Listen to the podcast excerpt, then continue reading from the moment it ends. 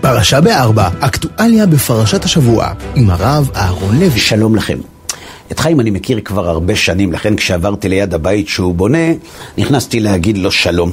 אחרי שהוא הראה לי את הבית, ישבנו יחד לכוס קפה, וחיים סיפר שהוא שמח שהגעתי, גם כדי שאשמח איתו בבית החדש שהוא בונה, אבל בעיקר כי יש לו שאלה. יש לי כאן שומר, הוא אמר, שאני משלם לו משכורת רק כדי שישמור על הפועלים שעובדים אצלי, כי ביישוב שלנו אסור להכניס פועלים ללא שמירה. אלא שכשבדקתי עליו קצת לפני ששכרתי אותו, התברר לי שלמרות שאת אלה שהוא שומר עליהם, הוא די מחבב את מי שמשלם לו כדי שישמור עליהם, הוא ממש לא. הבחור הזה, אהרון, מפרסם כל יום לפחות הודעה אחת או שתיים נגד הציבור החרדי, והן מלאות בארץ שאין לך מושג. נו, אמרתי לו, זה חדש לך שלא כולם אוהבים אותנו? את האמת לא אמר לי חיים, אבל מה שחדש לי זה שכששאלתי אותו למה הוא לא אוהב חרדים, ואם הוא בכלל מכיר חרדים, הוא מאוד כעס והתחיל לדרוש לי שהחרדים לא עובדים, וגם אלה שכן עובדים בשחור ולא משלמים מיסים, שזה ביזיון ולא מוסרי כל הזמן לקחת בלי לתת כלום, ואני, אמר לי חיים, מאוד כעסתי. שאתה תתלונן על אלו שעובדים בשחור, שאלתי אותו. ואיך אני משלם לך, שכחת? מה, כששכרתי אותך וביקשתי להעביר לך כסף ישירות לחשבון, לא אמרת לי רק במזומן, אז תגיד לי אתה איך מי שעובד בשחור מתלונן על מי שעובד בשחור, ואתה יודע מה אמרתי לו? הם עוד לפחות רק עובדים בשחור שזה לא בסדר, אבל אתה גם עובד בשחור שזה לא בסדר, וגם משמיץ את מי שעובד בשחור, אז שאתה תדבר על מוסריות. מאז אהרון, הוא אמנם לא פתח יותר את הפה, אבל למרות זאת, יש משהו בסיפור שאני לא מבין. תגיד לי, איך אנשים מסוגלים להתלונן ולפסול אנשים אחרים כשהם בעצמם לוקים באותו מום ממש? מה, הם טיפשים? ממש לא אמרתי לו. זה קורה לכולנו, חיים. גם לי זה קרה, אבל לא עם המאבטח שלך, אלא עם חבר שלי יעקב שגר לידי. הבוקר לפני שהגעתי אליך, עצרתי במכולת כדי לקנות מוצרי חלב, ושם ליד המקרר החלבי פגשתי את יעקב כשהוא נובר במדפים. נו, שאלתי אותו, מה עושים בחופש? מה אתה חושב? אמר לי יעקב. צריך להעסיק את הילדים, אנחנו בדרך ללונה פארק. עתרתי כאן רק כדי לקנות כמה מעדנים, כדי שיהיה לילדים מה לאכול כשהם מחכים בתור.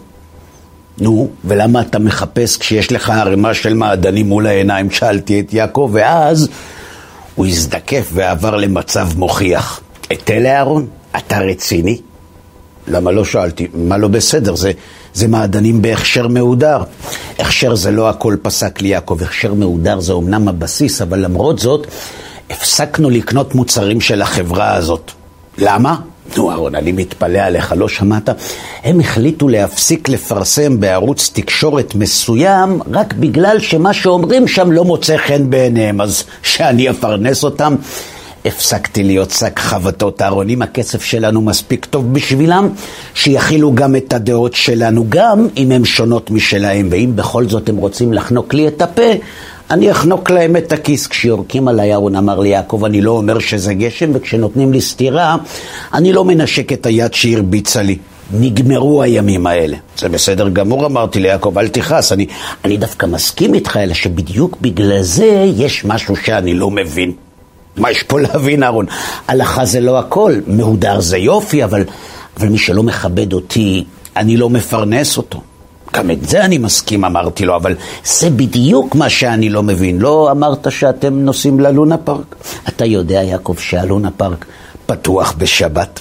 אז איך זה שאתה נלחם עבור הכבוד של הדעות שלך ועבור הכבוד של השבת אתה מתפשר. זה ממש לא דומה, אמר לי יעקב עם האגודל של הפלפול. מה אתה משווה את הלונה פארק למעדנים? רואים שהרבה זמן ארון לא פתח את הגמרא. ללונה פארק אין איסור הלכתי ללכת עם הילדים, גם אם הוא פתוח בשבת. בדקתי, תאמין לי, זה מותר. זה יכול להיות, אמרתי לו, אבל אבל גם לאכול מעדנים של חברה שמזלזלת בך אין איסור, אז למה על הכבוד שלך אתה מקפיד כל כך ואת הכבוד של השבת אתה משאיר לאחרים? אם אתה לא קונה מעדנים כדי לכופף את החברה בכיס, למה ללונה פארק אתה לא עושה בדיוק את אותו דבר? יש הבדל עצום, אהרון אמר לי יעקב, כאילו היינו בבית המדרש. את המעדנים אני לא קונה כי החברה שמייצרת אותם פוגעת בי ממש כעת כשאנחנו ליד המקרר. ללונה פארק לעומת זאת, אני הולך ארון באמצע השבוע, לא בשבת, ובאמצע השבוע הם לא מבזים אותי, וזה הבדל עצום, ואני גם מתפלא עליך, אהרון, שאתה לא מבין את ההבדל הזה. זה נכון, אמרתי ליעקב, אתה באמת לא הולך ללונה פארק בשבת, אבל אותי לימדו שמי שיורק על אימא שלך ביום ראשון, אתה לא קונה אצלו גם ביום שני, וזאת למרות שביום שני הוא לא יורק עליה. אלא שאז בדיוק חברים, יעקב אמר שמחכים לו ברכב, ושנמשיך לדון בזה אחרי שהוא יחזור מהלונה פארק, ואחרי שהילדים שלו יגמרו לאכול את המעדנים של החברה שלא סותמת לו את הפה. אתה מבין, אמרתי לחיים. כולנו כאלה. כולנו מומחים בלמצוא באחרים את הפגמים שגם אנחנו לוקים בהם. ההבדל בינינו הוא אחד, יש כאלה שמודעים לזה ויש כאלו שלא. כשבונים לידינו חיים ולא מתחשבים בנו, נכון, אנחנו כועסים. כשאנחנו בונים והשכנים מתלוננים, זה לא כי מרעיש להם, זה כי הם צרי עין. תגיד אתה, כשמישהו צופר לנו כי עצרנו באמצע הכביש רק לדקה כי אין חנייה, אנחנו כועסים שהוא צופר ומעכבים אותו בכוונה כדי לחנך אותו לגמילות חסדים, אבל כשמישהו עושה לנו את זה, אנחנו כועסים ושולחים אותו לבדיקה אצל רופא. אלה החיים חיים. אם היו מציבים מולנו מראה כדי להראות לנו איך אנחנו מתנהגים, בדיוק כמו אלו שאנחנו כועסים עליהם, אם היינו נשארים בחיים, היינו מתים מבושה. נו, אהרון, תגיד, אמר לי חיים, ואיך זה באמת קורה לנו? למה באמת אנחנו לא מסתכלים על עצמנו לפני שאנחנו מעירים לאחרים? על זה יש לך תשובה? לי אין, אמרתי לו, אבל לפרשת השבוע דווקא יש. פרשת ראה נפתחת בפסוקים, ראה אנוכי נותן לפניכם היום ברכה וקללה. את הברכה אשר תשמעו אל מצוות השם אלוהיכם אשר אנוכי מצווה אתכם היום, והקללה אם לא תשמעו אל מצוות השם אלוהיכם. שאלת את עצמך, חיים, בשביל מה נכתבו הפסוקים האלה? האם צריך להסביר למישהו שלקיים את מצוות השם זו ברכה ולעבור עליהם זו קללה, וכי מישהו יחשוב את ההפך, ועוד לאלה שנכחו במעמד הר סיני? מה שהופך את השאלות האלו למורכבות עוד יותר, זה מדרש שמובא בפירוש העמק דבר על התורה של הנציב, וכך כתוב בו. משעה שאמר הקדוש ברוך הוא, ראה אנוכי נותן לפניכם היום ברכה וקללה, שוב מפי עליון לא תצא הרעות והטוב, אלא המצוות עושות את שלהם והעבירות את שלהם, הרי שתלוי במעשיכם, עד כאן לשון המדרש. שאלת את עצמך, חיים, מה מוסיף המדרש בדיוק? הרי ברור שהברכה והקללה תלויים במעשים שלנו. אם נעשה מצוות נזכה לברכה, וכן להפך, אז בשביל מה נכתב המדרש הזה? כדי לענות על השאלה ששאלת, כדי להסביר איך קורה שאנחנו מבקרים אחרים במומים שיש בעצמנו, ובעיקר, למה זה קורה. בפסוקים האלה משה רבנו לא מבקש ללמד את בני ישראל שמצוות גורמות לברכה ולהפך, הוא מלמד אותם הרבה יותר מזה. בפסוקים האלה משה רבנו מלמד שלפעמים הברכה בעצמה הופכת לקללה. כשאנחנו מקיימים את מצוות השם מלמד משה, אין ספק שזו ברכה, וכשאנחנו עוברים עליהם, ברור שזו חס ושלום קללה. כשאנחנו דורשים מאחרים לקיים מצוות שאנחנו לא מקיימים בעצמנו, הברכה שאותה אנחנו מבקשים להנחיל לאחרים עלולה להתהפך לקללה.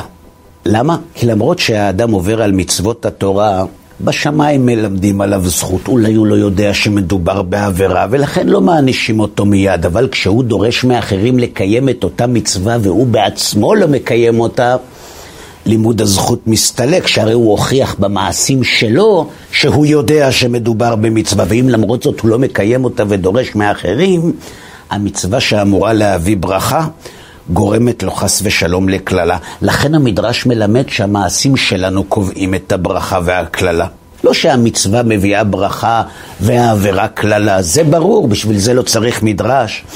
המדרש מבקש ללמד שהאדם בעצמו קובע אם המצווה תשפיע ברכה או חס ושלום ההפך, שלא רק המעשים שלו קובעים את זה, אלא אפילו הפה שלו. זה נכתב כדי ללמד שאם הוא דורש מאחרים לקיים מצוות שאותם הוא מקיים בעצמו, זו מצווה שמביאה ברכה, אבל אם הוא דורש מאחרים לקיים מצוות שהוא בעצמו לא מקיים, למרות שמדובר במצווה, אפשר שחס ושלום היא תביא עליו קללה.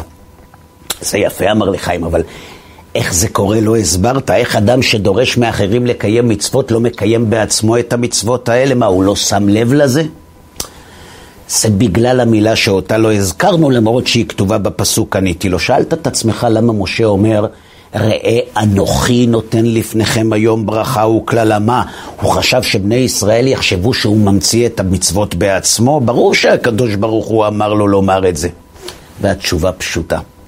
במילה אנוכי, משה מבקש להשיב על השאלה שלך, על איך זה שאנחנו דורשים מאחרים להקפיד במצוות שאנחנו מזלזלים בהם. לכן הוא מזכיר את האנוכי כדי ללמד שמי שמקיים את המצוות, לא מפני שכך הוא חושב או מפני שכך הוא חונך, אלא מפני שמול העיניים שלו ניצב האנוכי שציווה עליהם, הוא לעולם לא ידרוש מאחרים את מה שהוא לא דורש בעצמו. לכן משה מזכיר את האנוכי כדי ללמד שכל עוד נותן התורה ניצב מול העיניים שלנו, הסיכוי שזה יקרה לנו נמוך מאוד. תחשוב רגע, אם יעקב, שסירב לרכוש מעדנים של חברה שמזלזלת בדעות שלו, היה מגיע למכולת לא מהבית אלא מהר סיני, רגע אחרי שהקדוש ברוך הוא ציווה עליו לשמור את יום השבת, האם הוא היה לוקח את הילדים שלו ללונה פארק שמחלל אותה?